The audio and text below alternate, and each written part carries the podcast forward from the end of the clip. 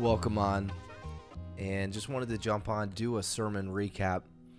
Yesterday was awesome, and I love this time of year. Today's 9 11 of all days, and what a day to look back. And I, I can remember I was in fourth grade, and, um, you know, after all the dust settled, we, as our little class at, at Zion Christian Academy, um, our fourth grade class, uh, I can remember my cousin who was in class with me put together a plan to um, we would color American flags and then we would sell them to parents coming in and then I think we raised $500 or so and we sent it in to support uh, the Red Cross and that's something that to me really touched me because it took a tragedy and it even just brought our little fourth grade class together and then is just young students how we felt we made a difference by raising money and sending it to support. And I know this day means something different for everybody, but it just goes to show what God can do in the ashes of our life and how He can rebuild and um, how He can bring people together in one of the in the tragic moments of our life. But yesterday at church, we started a new series called Breathing Room and it's along the lines of how do we how do we arrange our lives for spiritual transformation? Is a pastor going on seven to eight years now? Is where um, our church gets people from all different backgrounds walks of life church experiences different places of maturity.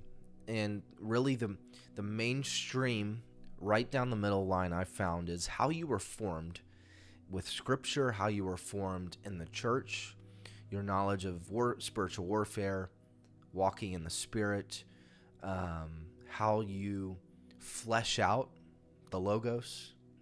Um, man, it means everything. And if you can simply arrange your life correctly and in order the way God's, the way the scriptures uh, line out for you, you're going to have spiritual success in your life. You're going to move forward. You're going to have spiritual health. Your tank is going to be full. And um, it, I came across a story of a Russian noble, a Russian nobleman in the early, um, I believe it was the uh, 15th or 16th century, a Russian nobleman by the name of Potikman. And this nobleman, he was given the quest to go and colonize parts of Russia and as he was sent out to colonize, he encountered some hardship. But his um, his his queen, who would be making a visit to inspect the progress, uh, he knew that the, the quota wasn't going to be, you know, met of where and how uh, it was supposed to be um, built and and the quality it was supposed to be built.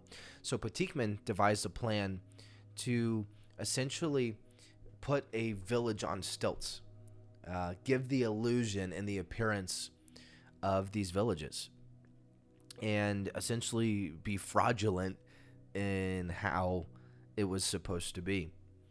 And the story goes as the queen rode into town that Potikman um, would prop up these fake animals, these fake structures, and she would drive by and see the grandeur of of this town and that he what he was able to accomplish and was essentially deceived. And then they knew her route so then they would deconstruct the village quickly and run it over and prop it up at a further point of her stop. And as i was came across this story it made me think um, of how we go to such elaborate lengths to put facades and hide the undesirable realities of our life and if you're going to arrange yourself for spiritual transformation, you've got to be willing to put the facade down and allow the Holy Spirit to address the undesirable realities. What does this look like? It looks like valuing a reputation over your character. Um, it looks like caring more about your curated online persona or perception versus who you truly are in Christ. Um, you know, I think of too as kids when, you know, mom and dad would have us. It's it's cleaning day. You know, you got to clean your room. The easy way would be throw it on the closet, stuff it under the bed. And uh, many times we were guilty of that, and just prayed that they would just peek in the room and, you know, wouldn't look under the bed or or in the closets. And you know, the reality of that is is when you think you're actually cleaning something, you're not. You're just hiding it. And many of us in the church outside the church, our personal lives, our, our you know, kind of our public lives, we think we're allowing the Spirit of God to cleanse us and, and, and to wash over us, when in reality we just shove it and we we're just hiding it, not bringing it for Christ to clean and, and His Spirit to touch. Unfortunately, some of the best actors that exist are not in Hollywood, but they're in the church. And we, you know, the church face, the fake it till you make it stuff, it gets nobody anywhere. And if you're going to have spiritual transformation, you got to kill the performance. And you got to allow.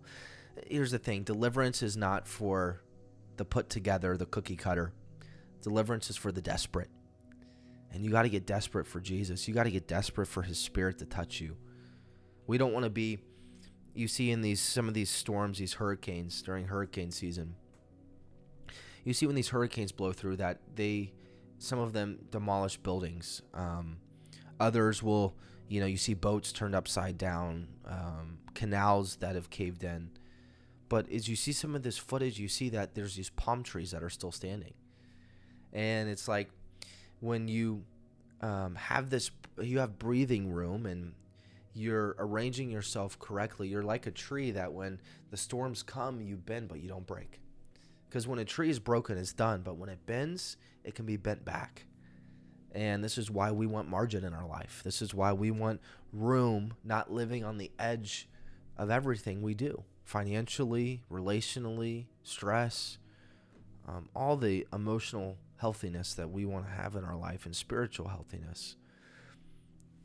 One of my driving points and my encouragement for you is Colossians 1:10. It says this it says that you may walk worthy of the Lord, fully pleasing Him, being fruitful in every good work, and increasing in the knowledge of God. Three things we see here is one, your walk is as important as your work. It's easy to find success in the work and the vocation, the job, what you can put your hands to, but the intangible parts of your life, your walk with God, your walk in the Spirit, many times can be neglected. We think if I'm finding success over here, that what's in here doesn't matter. But usually you're a ticking time bomb because it's your walk that affects your work, whether it's good or bad. And I want to be known as, as a leader, a pastor, whatever, that my life is just not impressive, but it imparts something of Christ into your life. When you see something in me, or when I, whatever I say and speak, how I handle a situation, how I serve somebody, that, that the love of God, the peace of God, the joy of the Lord is imparted into your life. Not just, oh, that's impressive. Oh, that's cool. And when you arrange for spiritual transformation, impartation becomes your portion. We don't want to be addicted to the spotlight and allergic to the altar that God has in our life. You know, as thinking of a rainstorm, when when the storm settles and you know the rain retains, um, it always retains at the lowest spot it can find. And many a times, if we want to sustain the work of the Holy Spirit in our life, it rests in the low areas. And Christ has a way, if you will allow Him, to make high things low in your life, and also to make bring low things high. Your insecurities, your deficiencies, where you don't trust in God fully, He wants to bring those up. But then He wants to bring the places of pride, ego, selfishness down and understanding that the consistency of the Spirit is found in the low parts of your life where the reign of the Spirit will rest. So we can't be addicted to spotlight and allergic to the altar where we find repentance and freedom. 1 Corinthians 3:12 Paul would say it this way. Says, Now if anyone builds on a foundation with gold, silver, precious stones, wood, hay, and straw, each one's work will become clear. For the day will declare it because it will be revealed by fire, and the fire will test each one's work of which sort it is. You know, there's two differences between wood, hay, and straw. gold, silver, precious stones. Think of it this way um, wood, hay, and straw is found above the ground. Uh, gold, silver, precious stones is found under the ground. You got to go looking for it. Uh, gold, silver, precious stone is in small quantities, right? It's expensive, it's costly. The diamond ringer, the diamond ring that's on your wife's finger, um, the jewelry that you have, man, that's it's costly. Uh, it's rare. Wood, hay, and straw, it's found in large quantities. It's cheap, it's common. And the test is when the fire comes, the circumstance, the trial, is it's one, either purified by fire, or two, you have a fire insurance claim because it's all ash. And this is of grave importance because your eternity doesn't start when you leave your body, your soul leaves your body. Your eternity starts when you say yes to Jesus. And are you building your life for Jesus on wood, hay, and stubble or with gold, silver, and precious stones? Because the truth is, Christians can build on Jesus and for Jesus, but without Jesus. And I don't want it to be said of me or our church or whoever is watching that you're building and you're around the activity of God, but Jesus is not present in it. It looks like Jesus. It might even feel like Jesus, but it's not Jesus. And so we want to be Christians that build on Jesus, for Jesus, and with Jesus. This is what Paul is talking about. And that our life be fireproof, that it be flammable, and that we not be afraid of the cost. We not give in to cheap grace that, oh, I, I don't have to do any of that. It doesn't matter what I do. I had someone tell me once that when when I die, I just have to stand at the judgment seat and say, Jesus, nothing I do matters because he did it. And this would sound, you could find a scripture or two, but at the end of the day, it's such a deception of when you you you nothing you do and, and when you see in the scriptures faith without works is dead. And when you stand before christ and give an account of what you did in your body will it be wood hay and stubble? Or will it be precious stones gold and silver i pray that our portion is is precious stones gold and silver this is why it's so important to have a secret place to have breathing room I cannot give you my walk with God. I cannot give you my secret place. I cannot give you my oil, like we see in the five, in the um, foolish and, and, and wise virgins. So our walk is is as important in our is our work. So number one, walk with the Lord. Number two is we want to be fully pleasing. And this is where we find that you've got to discover the when that God has decided you know, you don't decide, as crazy as this may sound to some of you, you don't decide what you do for God. You discover what He's laid out before you.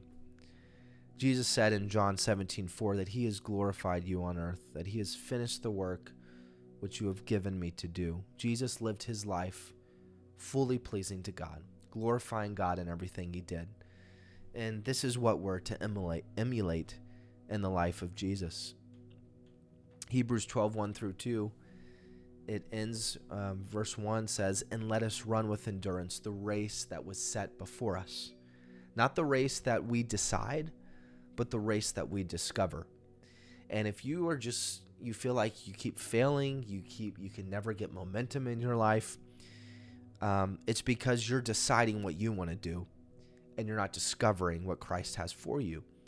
And this again is only found in the secret place where there's breathing room, where it's you and Him and in His presence. You're sitting at His feet and you're spending that intimacy, that into me you see time with Christ.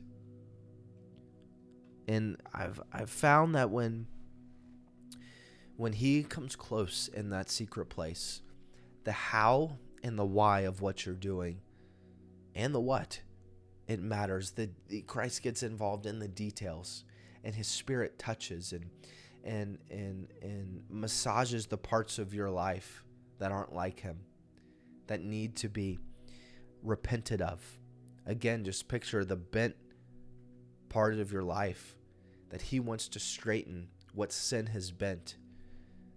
Sowing into the Spirit straightens that, not sowing into the flesh that just bends and bends and bends and eventually breaks. But repentance brings the elasticity, the flexibility of the Spirit in your life where sin does not destroy you. It says a righteous man falls down, but he gets up. A righteous man isn't one who falls, but it's that you get up, you keep serving, you keep going, you keep doing, you keep working, you keep going after the race that is set before you and I. Our win has been decided for us. And it's not, we get in trouble again when we don't discover it and we decide it for ourselves. Lastly, we see in Colossians 1:10 that we want to be fruitful. I pray people see good fruit in my life. Um, I pray people see fruit in your life. That abiding always leads to abounding. You think of the rise of artificial intelligence and augmented reality and um, how you are not a human doing, you are a human being. You are not a machine. You are wired and hardwired for rest and work, rest and work. And when the the two get unbalanced, especially when you're in work, work, work, work, work, you're not focusing on your walk. It depletes every part of your life and it depletes relationships around you. And it's good to be reminded that life is more lived in a garden, not in a factory. That you're to have a walk with the Lord, like we see in with Adam and Eve, that they walked with him in the cool of the day. They did their work, but it was balanced. Christ created in six and he rested on the seventh. That we're to have these rhythms that we are have arranged in our lives for spiritual transformation. Your work should always flow from your worship. That you aren't lucky, you just aren't blessed, but you be fruitful. The call is to be fruitful, and when we abide, we we abound. Mother Teresa said this. She said, Spend one hour a day in adoration of your Lord and never do anything you know is wrong, and you'll be all right. Adoration of the Lord is what purifies the motives, it purifies the heart. You know, in modern evangelicalism, modern Protestantism, you see the pastors that are emulated. It's the ones with the a million YouTube subscribers or the preacher in sneakers. It's the it's the celebrity status of those that are ministering God's word. And that stuff just has to grieve the heart of God. Because you look back in the early church, the first century, it was the martyrs who were emulated. It was the martyrs who were saying, man, they paid the ultimate price, that their blood is the seed of the church. You go into the, the second and third century, or even fourth, that it then became the monks that were emulated. And they were known for their silence and their solitude, that they would go into the wilderness to seek Christ in his fullness. They would remove the distractions and they wanted to be solely sold out for him. And I think if we can get back to how we create this breathing room, go back to those that of the purity of the gospel, the purity of those who sought Christ in his entirety. Because when we don't abide, we die on the inside, we starve those close to us, and we grieve the Holy Spirit. Let this not be said of us. I love what um, uh, the desert father, Saint Theophan the Recluse, said. He said, Christianity must remain eternally unchanging, in no way being dependent on or guided by the spirit of each age. Instead, Christianity is meant to govern and direct the spirit of the age for anyone who obeys its teaching. Man, that's so good. And um, Christianity has to govern and direct our lives, not our feelings, our cravings, our appetites, our passions, but it has to be the Spirit of God. It has to be what was believed by all at all times from the beginning. I love this quote as well.